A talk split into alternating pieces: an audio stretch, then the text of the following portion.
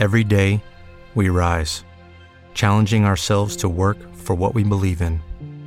At U.S. Border Patrol, protecting our borders is more than a job, it's a calling.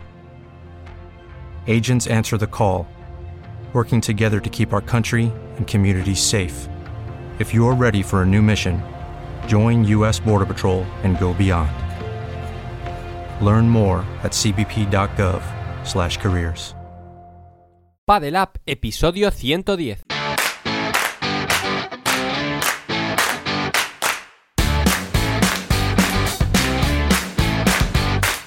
Hola, hola, bienvenidos hoy lunes a un nuevo episodio de Paddle Up, el podcast, el programa, el espacio en el que hablamos de toda la actualidad, noticias, entrevistas y consejos del deporte con más crecimiento en España y Latinoamérica. Yo soy Carlos Buélamo y a mi lado se encuentra el mata gigantes del pádel, Antonio Martín. ¿Qué tal, Antonio? Hola, Carlos, hola a todos. eh, todo, todo muy bien. ¿Tú qué tal?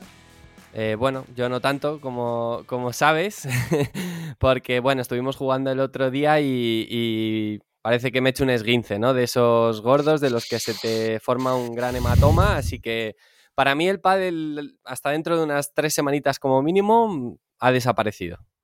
Bueno, a nivel práctico, ¿no? A nivel teórico puedes seguir disfrutándolo desde el No, sofá.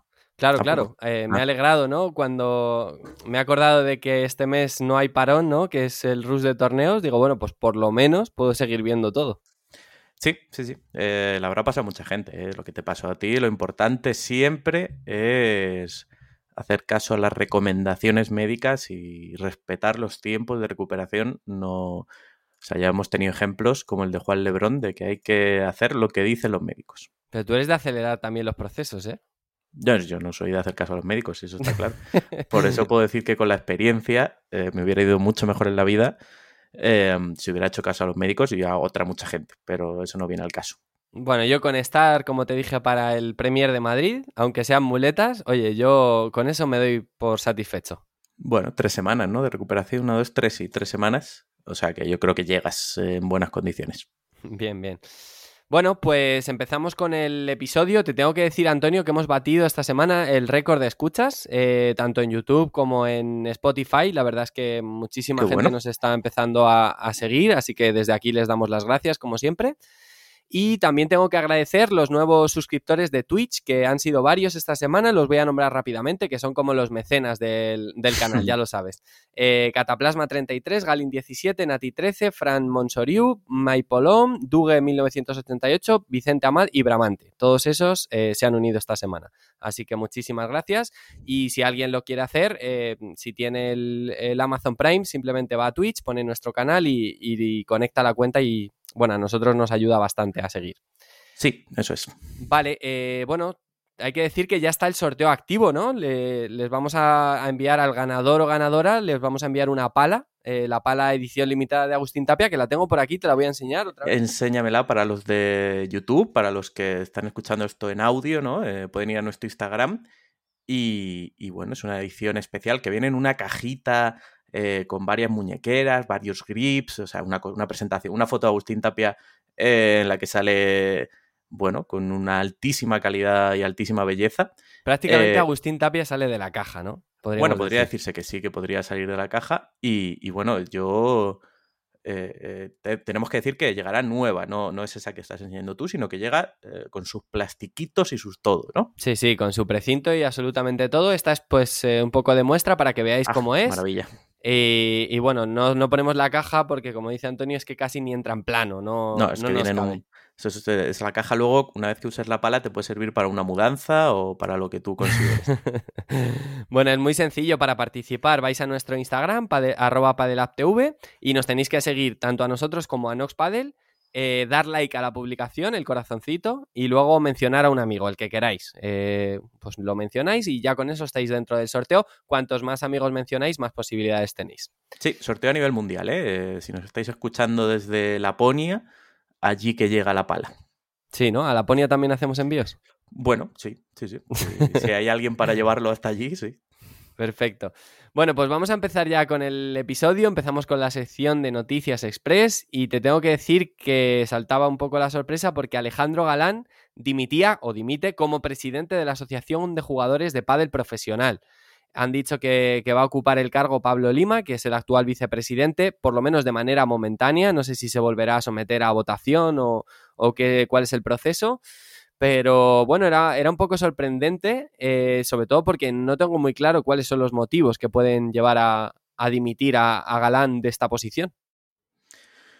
Pues la verdad es que no lo sé, eh, no te quiero engañar. Em, a mí me pareció raro, mm, pero bueno, eh, habla de motivos personales y profesionales, bueno, sobrecarga el calendario y demás. Supongo que según avancen este tipo de cosas, al principio tú le pones el nombre, ¿no? Alejandro Galán es el presidente y tal, para darle impulso a la asociación. Luego, una vez que las tareas ejecutivas o que las tareas propias del cargo empiezan a exigir ¿no? que alguien le dedique cierto interés y cierto tiempo, bueno, pues supongo que las cosas se vuelven más complicadas, ¿no? Eh, como dices bien, Pablo Lima va a ser de forma interina el presidente, pero eh, si no me equivoco hay convocada una asamblea general ¿no? de, de la asociación en la que los miembros tendrán que votar y probablemente elegir una nueva junta directiva.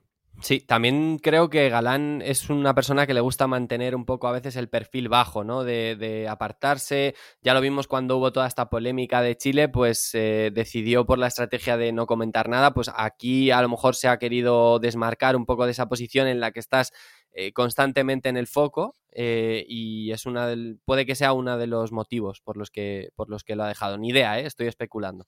Sí, puede ser. Tampoco lo ha, dado más explicación, ¿no? Y yo entiendo que lo de Lima va a ser transitorio. eso, la Junta tendrá que decidir ahora porque uno de los vocales de la Junta Directiva ocupará el puesto de Lima, ¿no? Que era vicepresidente. yo entiendo que esa persona que, responde al nombre de José Carlos Gaspar em, puede ser, puede ser el nuevo presidente, ¿no? Bueno, pues veremos, a ver. Em, vale, seguimos con la siguiente noticia y es que se está disputando el Campeonato de España en Torrent. Un campeonato que te tengo que decir que ha sido muy clandestino eh, porque yo no he visto nada de anuncio, publicidad o, o, bueno, muy difícil realizar el seguimiento. Es cierto que ha habido un canal de YouTube y que se está pudiendo seguir con la retransmisión, pero no se le ha dado suficiente bombo, ¿no? Por redes. No, ahora mismo que se está disputando la final masculina, ¿no? Que hoy estamos grabando prontito. Eh, hay 1.200 personas eh, conectadas al canal de YouTube, que me parece una cifra, bueno, ciertamente baja, ¿no? Eh, recuerdo, recuerdo que no hace tanto la final del Campeonato de España se jugaba en el Within Center. Bueno, la final no, todo el, todo el campeonato. Y yo recuerdo perfectamente una final que enfrentó a Galán a Juan Cruz Beluati contra Paquito y Juan Martín Díaz. Y sí, además por Movistar lo estaban emitiendo eh, con muchísima más repercusión desde luego. Vale, comentar de este campeonato, yo he visto poquito, te lo tengo que decir, Antonio, em, pero sí que he visto a una jugadora que se llama Andrea Austero y a su compañera que se llama Alejandra Alonso, de 16 y 17 años, que se han llevado el, título. Eso es lo que más ha sorprendido con, en la final contra Soriano y Belver, jugadoras de cuadro. Em, perdieron el primer set 6-2 y luego 6-4, 6-0 han ganado. El 6-0 ese me ha, volado un poco la cabeza. Lo he pasado así de corrido, pero, pero he visto algunos golpes, sobre todo de Ustero, que cuidadito eh, con esta jugadora. No sé si le podemos ir poniendo el sello de Padelab de promesa. Sí, sí, no, promesa. Eh, cuidado, yo, yo, he visto un poquito del partido. Eh, creo que son las, las campeonas de España más jóvenes de la historia. Eh, bueno, no, no, vamos, no es un comentario este muy arriesgado porque es que tienen 16 y 17 años. Em, y yo he estado viendo el partido un poquito y a mí me ha parecido que Ustero, eh, oh, cuidado, Cuidado con esta jugadora. ¿eh? Ese rematito con lo que le sube, ¿eh? porque le, le, pega parecido a Tapia con esa técnica, guardando las distancias, pero como le sube la bola, de, bueno, mm, a mí me ha gustado mucho y estoy muy seguro, bueno, luego comentamos el cuadro, pero están ya ahí y creo que van a jugar contra Birseda y Jensen y ese partido, ojalá tengamos oportunidad de verlo. Eh, pues eh, para jugar en la pista 3 ya te adelanto, o sea que no, lo vamos a poder ver. Eh, pero pero no, no, tanto las jugadas ofensivas que, bueno, en estas jugadoras en fase de desarrollo también físico, ¿no? No solo de pádel, 16 años todavía no has terminado de crecer. Em, pues, y, bueno, desarrollar tu fuerza. No, sé qué tipo de entrenamiento hacen, incluso porque no, no sé si a los 16 años se pueden hacer pesas o, entrenamiento de fuerza, eh, pero es la cantidad de situaciones en las que está en el sitio correcto, en el momento oportuno. Em, eso ya te indica que el jugador eh, tiene cositas y, comprende el juego. Y sobre todo también técnica de muñeca, ¿no? De los golpes esos que se saca desde atrás, abriendo angulitos. O sea, son, son cosas interesantes, desde luego. Vale, luego final masculina, Rico y Bautista contra Gil y Jofre, como decimos, está disputando actualmente justo en este momento que grabamos, o sea que no podemos decir el resultado, pero bueno, nombres que a priori no son dentro de, no están dentro de lo más alto del, ranking o del circuito, o sea, son, se ha desmarcado un poquito. Sí, bueno, es, comprensible que, claro, lo pones en este momento, los jugadores necesitan tiempo de descanso. Javi Rico em, bueno, pues eh, se está disputando en Torrent, ¿no? Si él es de la zona de Valencia, pues bueno, siempre, yo qué sé, pues te acercas, ¿no? Por, aquello de la cercanía y que a lo mejor estás durmiendo en casa, en el fondo. Em, pero sí, sí, claro, son fechas muy difíciles y no hay nadie del top 20 eh, quizás eh, jugando el torneo. Vale, em, venga, vamos a hacer un repaso a la race de lo que llevamos de temporada, que lo dije la semana pasada. Em, ¿Qué quieres? ¿Empezamos por la femenina o masculina? Que las tengo aquí las dos apuntadas. Venga, cuéntame el cuadro femenino. Venga, pues el cuadro femenino, eh, te digo, Paula José María y Ari Sánchez están con 20.540 puntos. Luego tenemos a Gemma Triay y Alejandra Salazar. Bueno, Gemma Triay 17.330. Ale tiene 15.770. ¿Me estás, ¿Me estás diciendo la race o el ranking normal? La race, la race, la race. O sea, lo que llevamos de, de temporada. ¿Y cuántos puntos tienen los números uno? 20.500. ese, es el ranking normal. ¿Seguro? Creo que sí. 20.000, eh, si te dan 1.000 por cada torneo. Bueno, sí, creo que sí, ¿eh? Yo diría que no, ¿eh? Porque lo, he estado, lo he estado chequeando hace, vamos, antes de empezar el programa. Ah, bueno, si lo has chequeado. Eh, yo contra los chequeos. Bueno, míralo tú ya mientras te voy contando el resto, por si acaso. Sí, sí. Em, vale, luego Bea González 11.620, Marta Ortega 10.200, Delphi Brea 8.200, Virginia, Virginia Riera 7.997, eh, la novena es Tamara Ricardo con 6.482 y la décima Sofía Araujo con 5.225. Vale, esto es lo que yo había visto. Eh, ¿Tienes por ahí la página de Wolpa del Tour entonces? Tengo la página de Wolpa del Tour. Em, que además este año te diré que, mira, que siempre le damos palos a la página de World del Tour. En, la race te pone los puntos que ha sumado por cada torneo. Que está, es una cosa que está muy chula. Eh, al lado del cada jugador te desglosa, ¿no? Eh, que está, o sea, me ha parecido muy, muy interesante porque, por ejemplo, eh, Ariana Sánchez, que cayó en semifinales del Máster de Valladolid, ¿no? Que se acaba de disputar, 720 puntos. Vale, pues sí, em, estoy viendo yo también la race y efectivamente era el, era el ranking. Son 11.000, ¿no? Lo que tiene Ari. Sí, pero lo que tú has dicho para que la gente eso es el ranking, ¿no? Eso es el número uno oficial, oficialísimo, que es el que eh, para mí le importa a los jugadores. Sí, ¿no? sí, eh, La que tú has dicho es el verdaderamente relevante. Luego el del año, eh, pues oye, siempre está bien em, ser número uno de la race, sobre todo porque esto te da clasificación al Master Final, eh, que se disputará a final de temporada. Pero, pero el que tú has dicho es, es el relevante. Y fíjate, te diré ahora mismo, tendríamos un Master Final, si se acabara la temporada hoy, en el que estarían clasificadas Jessica Castelló, Claudia Jensen, Sofía Araujo. Si te, si te, digo esos tres nombres a principio de temporada que van a estar en el Master Final, quizá no me los... La de Sofía sí, la de Claudia ya me extraña más. Sí, bueno, y, de Jessica Castelló, no, te extraña, yo creo que no sí, también, también. E, esa jugadora no, no, la ponía yo en el top 8 de parejas. Vale, eh, bueno, yo, yo, traía sobre todo la race, efectivamente lo más importante es el ranking, porque es la clasificación absoluta, pero la race sí que te, hace te da una fotografía de cómo se encuentran en lo jugado hasta el momento, entonces por eso lo, traía yo. Y en el masculino, dime si lo estoy diciendo bien, porque lo tengo yo apuntado aquí de otra página externa que no voy a volver a mirar y no voy a mencionar cuál es. Te lo digo yo, no te preocupes. Eh, 12.200, Coello, eh, ¿está o no? Y Tapia, 12.200 vale. cada uno.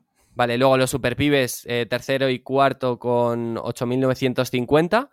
Eh, luego Momo con 4.260. Galán sexto con 4.110, Chingoto séptimo 3.890, Sanjo octavo con 3.310, Javi Garrido 3.260, Paquito con 3.220 en el puesto número 10 y luego por mencionar Lebron que claro, como no ha jugado casi torneos este año, ha caído a la posición número 12 con 2.670 puntos. Esta sí que nadie la pintaba, pero bueno, es obvio porque han sido lesiones. ¿Cuántos torneos al final ha jugado? Tú que lo tienes ahí abierto. El bueno de Juan Lebrón. Sí. Pues 1, 2, 3, 4 y cinco. Apenas cinco torneos en lo que llevamos de año. Claro, cinco torneos y estamos hablando que se habrán jugado unos 8, 9, 9 torneos han podido jugar del cuadro masculino aproximadamente. Son... Pues eh, estamos en mitad de temporada, no, ya, van más de 10. Más de 10 pero bueno, claro, a ver, te lesionas, pero bueno, eh, a mí lo de Lebron no me extraña. me parece que es lo normal. Cosas que sí me extrañan, Juan Tello en el puesto número 19, me extraña Fernando Velasteguín en el puesto número 20 eh, esa, es dura, ¿eh? Sí, Velasteguín y Leandro Román Ausburger se llevan 35 puntos en la race. la, la, New Generation, ¿no? Contra, contra la leyenda. O sea, me parece una locura esto. Sí, sí, sí. Vale, eh, bueno, va a haber muchos cambios, desde luego, desde de la race actual. Lo que sí que podemos decir es que es muy difícil que le arrebate a alguien a Coello y Tapia el número uno a final de temporada que no sean los superpibes, ¿eh? porque el, eso, salvo que haya una lesión o algo gordo de, de Coello y Tapia, que esperemos que no, no creo que, se lo quiten. No, a ver, haría falta pues que alguien enganchara pues lo que han enganchado ellos, ¿no? Eh, decir, pues oye, te ganó siete torneos seguidos, entre ellos dos Masters y, algo así sería necesario, porque además ya hemos jugado eh, tres Masters de los cinco que hay en la temporada, sin contar el Master Final. Em, entonces, bueno, ahí es donde se entrega, o sea, tú ganas un Masters, son 2.000 puntos, ¿no? Claro, claro, claro. Vale, venga, pues pasamos a la siguiente sección del programa y es una, pequeña entrevista que hemos tenido, ¿no? Con, el jugador Alex Ruiz, con el malagueño. Sí. Em, el jueves pasado, aprovechando el décimo aniversario de Adidas Padel, pues pudimos charlar un poquito con, con él y hemos sacado ciertos puntos interesantes de la, de la charla que vamos a ir comentando. Te pongo el, primero que habla un poquito, le preguntábamos por las virtudes que, él le veía a Juan Tello. Venga. El corazón que tiene, que es una persona excepcional, eh, me ha tratado genial cada vez que vengo aquí a Madrid me trata como, como un hermano. Y, y, como jugador y compañero es absolutamente como es como persona, ¿no? Es un compañero de 10 eh, está siempre en la buena y en la mala, siempre te arropa, siempre te apoya y a nivel de juego creo que no tengo ni que decirlo, ¿no? Es un jugador súper agresivo, un jugador espectacular que, para la gente y para el show es increíble porque tiene unos golpes eh, que son absolutamente impresionantes. Bueno, pues esas eran las palabras que tenía él para su compañero, para Juan Tello. Em, una respuesta un poco esperada, ¿no? De que siempre va a elogiar a, su compañero, eso es lógico. Claro, claro. Em, lo veo normal y, bueno, bien. Eh, yo creo que, aquí dice lo que tiene que decir, pero tampoco dice ninguna mentira. ¿eh? Em, probablemente Tello eh, es un jugador que tiene mucho más de lo que realmente nos está enseñando o lo que sus resultados dicen, en mi opinión. Yo creo que ha perdido mucha confianza Juan Tello esta temporada respecto al año pasado, por todo lo que ha pasado, pues bueno, eso, por el principio con, Paquito, eso te, le ha dejado algo de, mella, vamos, le ha hecho mella. Tú piensas que tienes un esquema vital durante los últimos 10 años, ¿vale? Eh, juegas con Chingoto, el entrenador, si no me equivoco, en esa época era Gaby Reca, durante la última parte de, sus carreras, eh, con unos mecanismos y unas rutinas ya establecidas durante muchísimo tiempo y de repente todo, todo te lo rompen y te cambian al compañero, al entrenador, al sitio en el que juegas. El, compañero que te traen eh, se parece como un huevo, una castaña al que tenías anteriormente. Eh, aquello que, te montan un show de obligándote a cambiar de lado incluso y luego te cambian otra vez de pareja y te traen a Alex Ruiz que se parece a los dos anteriores en que tiene dos piernas. Sí. No, no, no, si, si, no estoy diciendo, o sea, las causas, digo la consecuencia, que al final la... La, consecuencia es obvia, vamos, es que eso es un milagro que ese chaval todavía sepa cómo se llama. Vale. Em, luego seguías tú preguntándole muy bien un poco, pues, qué le falta a la, a la pareja, ¿no? ¿Qué es lo que, que, necesitan para dar un paso adelante? Y esto era lo que nos decía. Yo creo que estamos haciendo un año eh, bastante regular, ¿no? Yo creo que estamos llegando a muchos cuartos de final, a la gran mayoría. Creo recordar que solo hemos perdido un partido antes de cuartos de final. Y eso es de valorar también, ¿no? Al final nos exigimos muchísimo más de la cuenta, como en la vida cotidiana, estamos todo el rato con la exigencia y eso a nivel mental pues eh, cuesta mucho. somos dos personas muy ambiciosas, por lo tanto queremos eh, dar el máximo en el nuestro y por supuesto ganar torneos. Eh, está muy difícil porque el nivel competitivo del circuito es muy alto, pero sí es verdad que estamos trabajando para ello, para, para reflejar en la pista el trabajo y el sacrificio que, que, tenemos en nuestro día a día y ojalá se dé en estos torneos, ¿no? Pues nosotros damos lo máximo en cada torneo y algunas veces se da y otras veces no, no se da, pero sí es verdad que eh, poco a poco vamos congeniándonos más como pareja, que creo que eso cuesta y tiene su tiempo y estamos en ello. Bueno, eh, eso es una, reflexión muy interesante que hace Alex Ruiz, que ah, cuando hablas con un jugador con esta cercanía, te das cuenta que también hay un proceso detrás, ¿no? Que muchas veces, claro, nosotros como aficionados eh, los vemos como números, como jugadores, como estrellas, pero ellos también pasan ratos malos, sobre todo cuando pierden. Sí, sí, sí. Em, eh, la parte humana, ¿no? En el fondo, el deportista de élite siempre te olvidas de que, de que son seres humanos todo el rato, ¿no? Eh, desde que se levantan hasta que se acuestan. Eh, y que, claro, las cosas de fuera influyen mucho en las cosas de dentro, ¿no? eso que dice Ale Ruiz, se están conociendo. En el fondo es una pareja que no lleva tanto tiempo junta. Em, y, y, bueno, probablemente la gente más, gente me incluyo a mí mismo, es más dura de, de lo que se debería a lo mejor con, este tipo de situaciones. Vale, siguiente cuestión en la que tratábamos era el tema de por qué eligió un jugador a otro, por qué Alex Ruiz decidió juntarse con Juan Tello. Lo hemos dicho. Dime, dime, Antonio. No, lo que hablábamos siempre, ¿no? De que son jugadores iguales, que su, las virtudes de uno son las del otro y las debilidades de uno son las del otro también. Claro, es un tema que ya lo hemos tratado en el podcast y esta era la respuesta que él nos daba. Cuando, cuando el gato me escribió, sí es verdad que no tenemos una bola del futuro y, no, sabemos si vamos a complementarnos bien o no. Yo cuando me llamó él, la verdad que me hizo muchísima ilusión porque era un jugador que yo tenía en la mira desde hace muchísimo tiempo. Con Fede Chingoto han hecho temporadas increíbles y siempre han estado ahí arriba. Veo, lo veo un, jugador muy ganador, un jugador eh, que se exige muchísimo, que tiene unas cualidades físicas y deportivas muy, muy buenas y que yo creo y pensaba en ese momento que a mi nivel de juego, eh, como yo soy una persona, como, bien ha dicho, muy parecida a él, pues somos dos jugadores muy agresivos. A lo mejor de la defensa no nos gusta tanto, pero sí es verdad que en el ataque somos dos jugadores que nos encanta estar ahí. Yo pensé que, bueno, como un Tapia Coello a lo mejor, que todo el mundo pensaba que en las pistas lentes iban a ser un desastre, pero mira cómo, cómo están. Y nosotros estamos intentando eso, ¿no? Intentar ser regulares tanto en pistas lentas como en pistas rápidas desplegar nuestro juego y sobre todo disfrutar de la pista, creo que es algo fundamental, que ahora mismo a lo mejor no lo estamos haciendo, pero sí es verdad que bueno, en el trabajo diario ¿no? y, en esa hora en pista juntos, pues lo, vamos logrando. Vale, bueno, dos cosas. Por un lado, me ha hecho mucha gracia cuando dice lo de nos gusta mucho estar adelante, atrás no tanto en defensa, que eso lo deja ahí el comentario. Y luego me ha llamado la atención esa reflexión que hace él sobre Tapia Coello, ¿no? Que, que, era un poco la idea que tenían ellos cuando se juntaban, dos jugadores ultra mega agresivos que te quieren cerrar espacios. Eh, pero claro, hay diferencias muy grandes, sobre todo porque Tapia y Coello en defensa son auténticos animales y ellos no. Sí, aquí yo creo que ahí, eh, esto es un mecanismo de autodefensa, ¿no? Porque cuando te.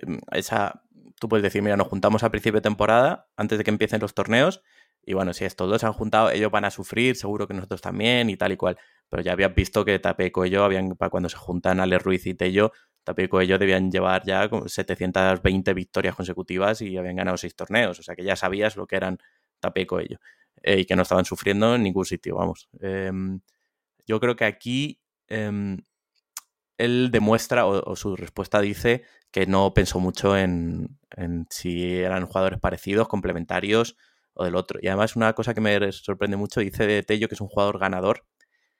Em, seguramente su actitud y su mentalidad sea ganadora, pero no ha ganado ningún torneo de World del Tour. Ha ganado uno, ¿eh? Ha ganado uno con, por lesión en las Rozas, me acuerdo, 2020, pero sí es cierto que... que no se jugó la final, vamos. Que no se jugó la final, pero él, él tenía que estar allí, ¿eh? Tenía que comparecer. Sin duda. Em, bueno, pero sí es cierto lo que dices. Eh, lo que pasa es que, bueno, el, el hecho de cuando, cuando se juntaron, por ejemplo, Tapia y Coello a principio de temporada y nosotros no les habíamos visto, también teníamos críticas para ellos porque no esperábamos ese rendimiento, porque también sí que los veíamos jugadores muy, muy definitivos. Y entonces yo creo que yo creo que el hecho de, que vamos, de que Alex Ruiz se juntara con Tello em, fue un poco, pues, decir, vamos a probar a ver si hay suerte porque somos dos jugadores muy, muy agresivos y a ver si se da. No se ha dado de momento. Ah, joder, yo con todo el respeto hacia los profesionales que saben mucho más que yo, basar tu proyecto deportivo, que es lo que te da de comer y que es tu profesión, en a ver si se da, a ver si, a ver si el burro toca la flauta, eh, a mí me parece que habría que tener un poco más de argumentos y de bazas para decir, oye, mira, esto va a cuadrar o creemos que puede cuadrar si esto ocurre, tal, tal, tal. No, si eh, dices, mm, venga, a ver si se da. Sí, pero como... A si se da, me apunto yo a, las pruebas de, para, para, jugar a los Lakers y, oye, si se da, se da. Ya, bueno, pero eh, él lo dice al principio del, comentario, él dice, no tenemos una bola de cristal para saber cómo va a ir, pruebas, eh, te juntas, si ves que funciona bien, si no, pues siempre vas a tener tiempo para, para cambiar. Vale, luego el siguiente punto en el que incidíamos un poco era sobre la actitud y él nos decía esto sobre todo acerca de los haters en el pádel porque como es un deporte que cada vez está creciendo más, eh, pues cada vez están saliendo personas que, critican. Entonces, esto es lo que nos decía. Para nada, no, bueno, hay muchos haters ahora mismo, la verdad, que sinceramente no lo veo mal tampoco porque al final eso significa que el pádel está creciendo eh, a nivel mundial muy, muy fuerte. Sí, es verdad que a lo mejor eh, ya te hablo tanto eh, ahora como profesional y también como en la vida diaria, ¿no? Al final hay muchas personas que no valoran pequeños detalles, a lo mejor, ¿no? Pequeños objetivos que van logrando poco a poco, lo van apartando y a lo mejor no valoran eso y, si no llegan al objetivo principal que, que lo que tienen, lo, lo, consideran como un fracaso, ¿no? Y yo creo en este caso, como bien dijo un jugador de, de la NBA que lo explicó absolutamente perfecto, Creo que nosotros vamos logrando poquito a poco pequeños objetivos como pareja. Creo que, estamos mejorando muchísimo y al final nuestro objetivo final eh, lo veremos en un futuro, ¿no? Porque al final es, muy temprano, llevamos creo que dos meses jugando juntos, entonces es muy difícil decir estamos fracasando, estamos haciendo las cosas mal. Creo que es un proceso, ¿no? Creo que es un trabajo que hay que ir poco a poco, eh, tiempo al tiempo y ojalá que en un futuro pues se vea todo el sacrificio que llevamos por detrás. Bueno, eh, sigue un poquito la misma línea, ¿no? Del, trabajo individual. Eh, sí que se van poniendo objetivos a corto plazo, que es una cosa para mí muy interesante.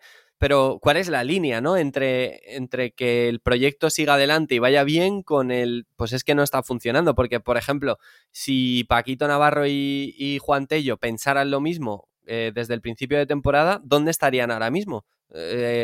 No estoy diciendo que sea el mismo caso, pero sí que es cierto pues que tiene que haber ciertos objetivos que se vayan cumpliendo tanto a nivel de mm, eh, tanto a nivel de resultados como a nivel de juego.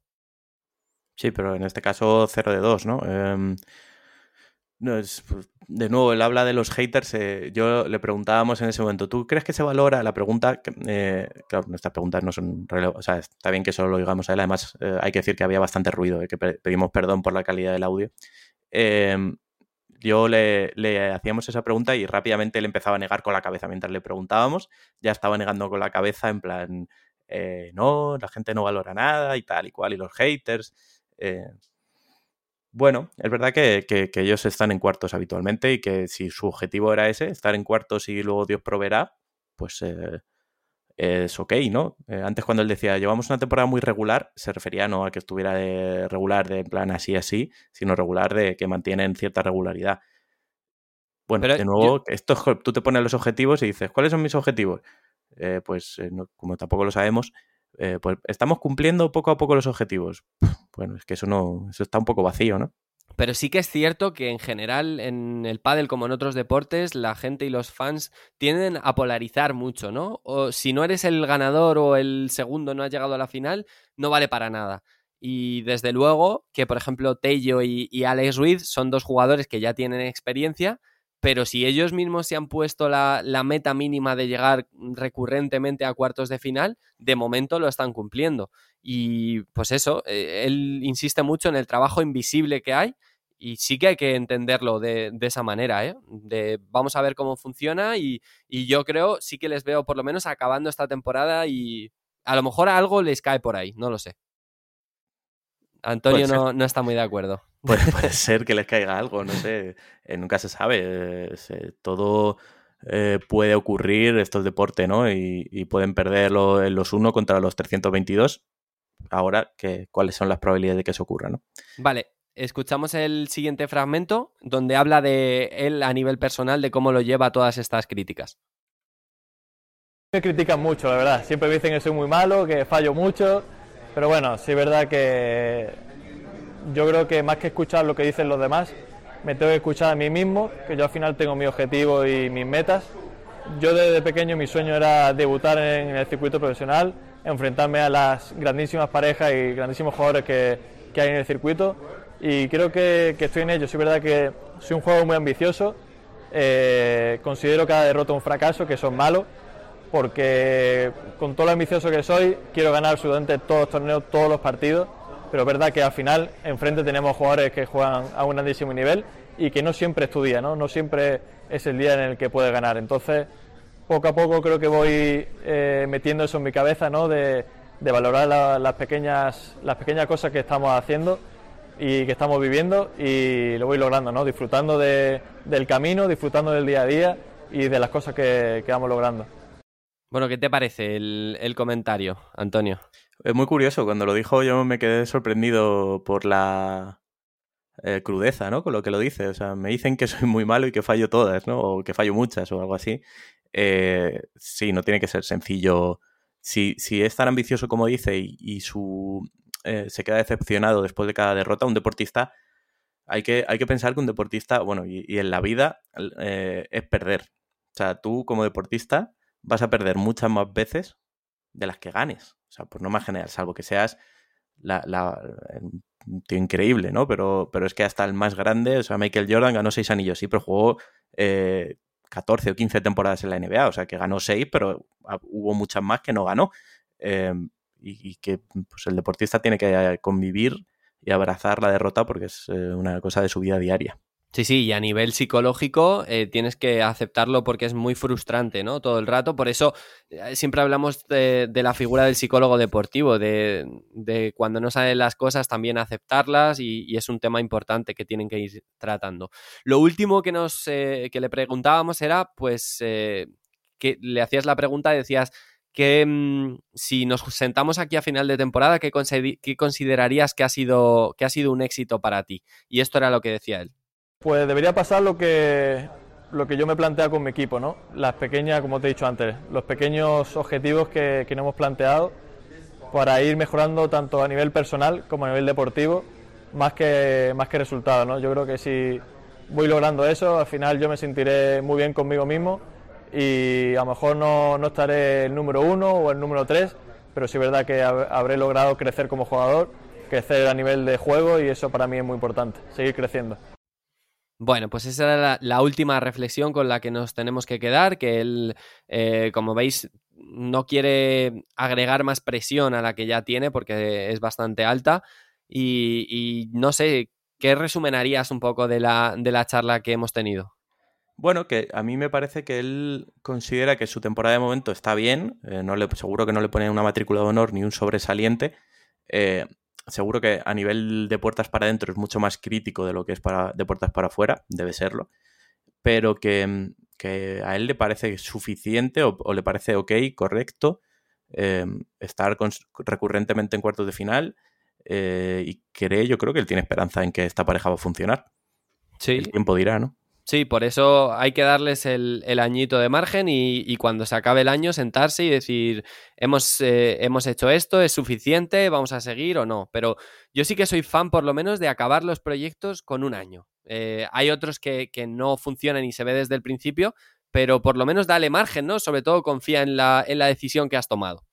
Uh -huh. Vale, eh, hablamos un poquito de la previa del World del Tour de Valencia. Venga.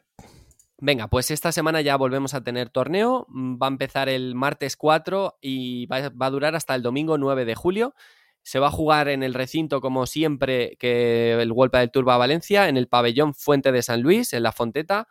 Y las condiciones, bueno, como podéis imaginar, es indoor, pero sí que estamos hablando de Valencia y julio. Eso es sinónimo de humedad. Por lo tanto, cuidado con, como siempre, el, el sudor, el cansancio, que va a jugar un papel importante aunque tenga buena refrigeración, ¿eh? porque es un pabellón grande, pero va, va, a influir seguro. Y lo bueno es eso, ¿no? Que eh, al ser indoor ya puede haber una tormenta tropical y todo lo que tú quieras que, que se va a seguir jugando. Correcto. Vale, eh, vamos a hablar del, del, cuadro. Empezamos con el cuadro femenino. ¿Lo tienes abierto por ahí, Antonio? Lo tengo abierto, efectivamente. Vale, pues eh, lo que te decía, el partido este de Ustero Alonso contra Jensen y Birseda eh, jugarán el miércoles y a ver, ese partido no lo vamos a poder ver, pero, pero sí que es interesante ver si siguen pasando rondas. Sí, me sorprende de este cuadro eh, la Salayeto en el puesto número 5, cabeza de, serie número 5, em, lo que te demuestra que esas, posiciones entre el 8 y el 5 eh, son muy volátiles, ¿no? Eh, una rachita de dos, tres torneos un poco en condiciones y, te pones número 5.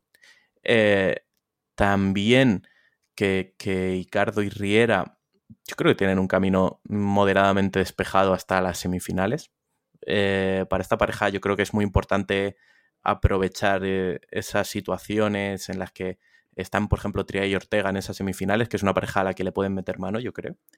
Así que, y tienen que seguir sumando puntos para alejarse precisamente de esa batalla que te decía, ¿no? Del 5 al 8. Si tú ya te quedas en el 4 tranquilamente, eh, de esto que ni par, que los de arriba están muy lejos, pero que los de abajo estén muy lejos también. Sí, sí, sí, claro. Y Cardo, además, eh, que la gente tenga en cuenta que es, claro, que juega en casa, es de Valencia, así que va a tener el público a favor.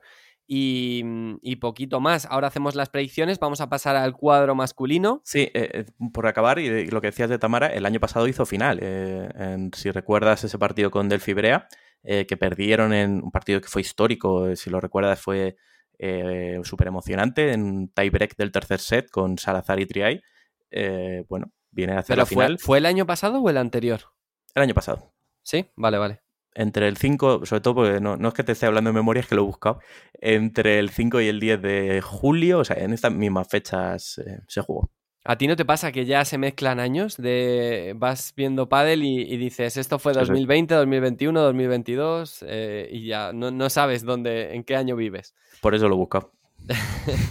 vale, em, cuadro masculino. ¿Algún partido así que nos llame la atención de primera ronda? Bueno, tenemos la vuelta de Lijó, que va a jugar con Garrido y se va a enfrentar a, Juan Tello y Alex Ruiz. Ojito con este partido.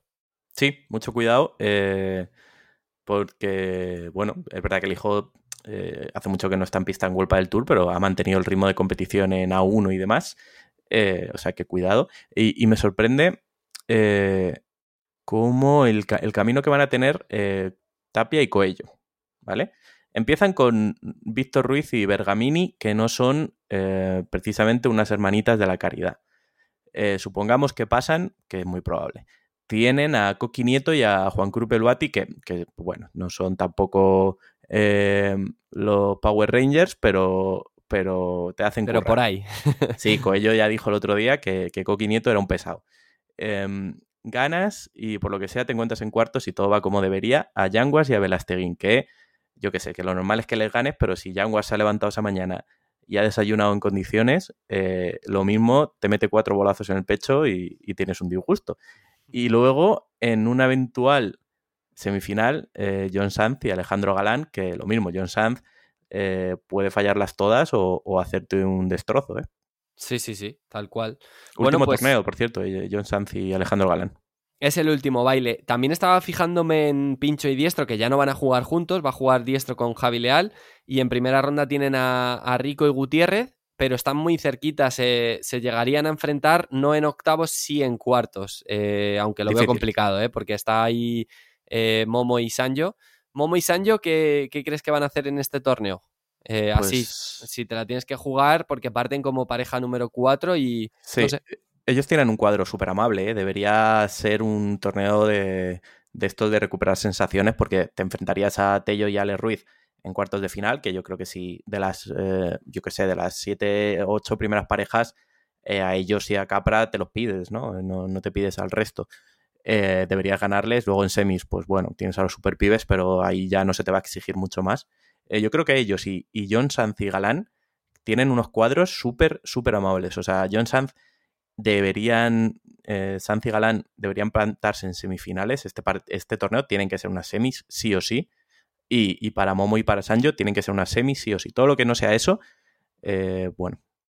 O sea, ¿me estás diciendo ya tu predicción del cuadro masculino? No, lo que estoy diciendo que John Sanz y Galán y que Momo y Sanjo tienen que estar en semifinales. Yo, si soy uno de esos cuatro seres humanos, me levanto por la mañana, veo el cuadro de Valencia y veo mi ruta y digo, si no estoy en semifinales, soy un paquete. Bueno. O sea, no, yo pensaría en. Yo, yo no pienso que sean ninguno de los cuatro un paquete, ¿eh? pero, pero que yo pensaría, joder, esto es una chance muy buena para plantarme en unas semis y luego que me digan a mí ya en semifinales que no tengo opciones de ganar. Sí, además que uno consigo mismo puede ser todo lo duro que quiera. Otra cosa Sí, es hombre. las críticas que, que vengan desde fuera, ¿no? Correcto. Vale, em, bueno, pues vamos a empezar con nuestras predicciones. Yo te digo, en el cuadro femenino me voy a coger a Icardo y Riera. Vaya, hombre. Era la Eh, tuya. Pues- No, no, no, no, es que no, no lo era. Entonces, ¿por qué has mm, dicho vaya hombre? No, no sé, me pareció ahí la, la heroína local y demás. No, pero Eh, porque empieza como cuatro y aparte se quita una ronda directamente. mm, Tendría, va por el lado de Tria y Ortega. Para que haga final no se tienen que dar tantas cosas. Sí, estoy de acuerdo, estoy de acuerdo. Em, ¿A quién te digo yo? Esta es una muy buena pregunta. Eh, yo te voy a decir. Eh, joder, eh, ¿a quién te voy a decir yo? Eh, a las gemelas Alayeto. Vale, bien. Una de esas míticas, ¿no? Tuyas de Esta- tirársela.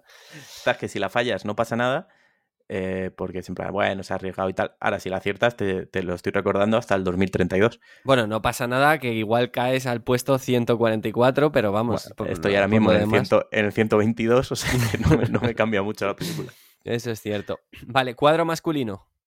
Cuadro masculino. Aquí te voy a decir a Chingoto y Paquito Navarro. Vale, pues yo estaba entre esos o los superpibes y voy a repetir con los superpibes, que me fue bien en Valladolid y a ver si continúa la racha. Ojo, porque yo he dicho a las dos parejas 5 si eh, hago pleno, cosa que es muy probable.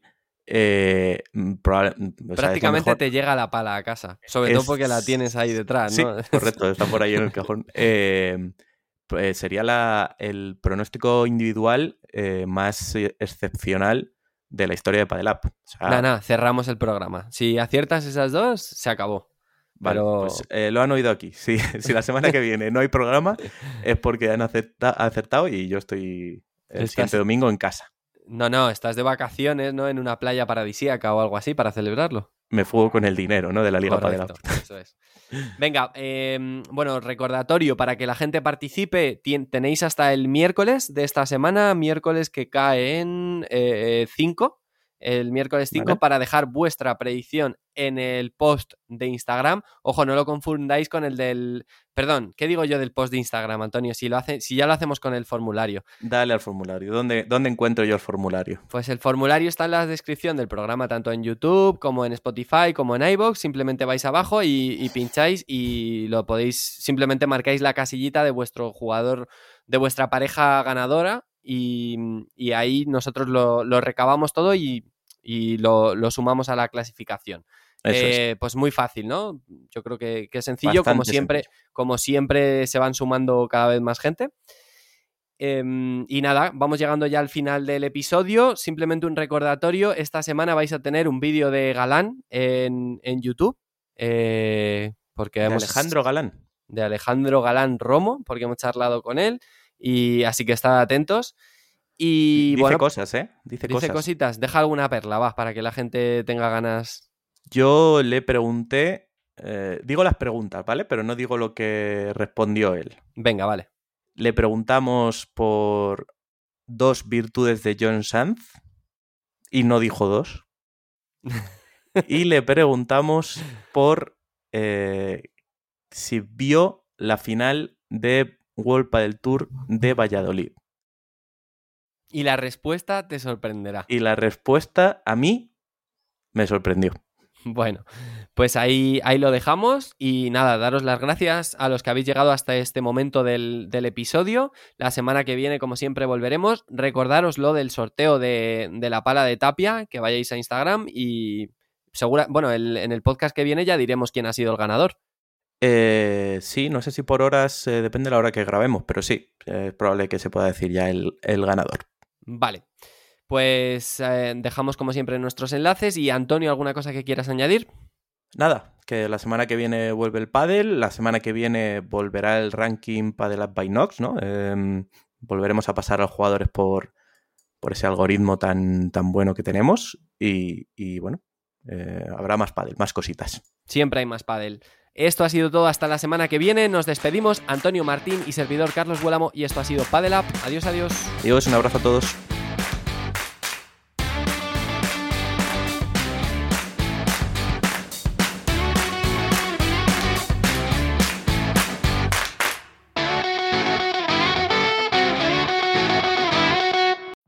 Every day, we rise, challenging ourselves to work for what we believe in. At U.S. Border Patrol, protecting our borders is more than a job, it's a calling. Agents answer the call, working together to keep our country and communities safe. If you're ready for a new mission, join U.S. Border Patrol and go beyond. Learn more at cbp.gov/careers.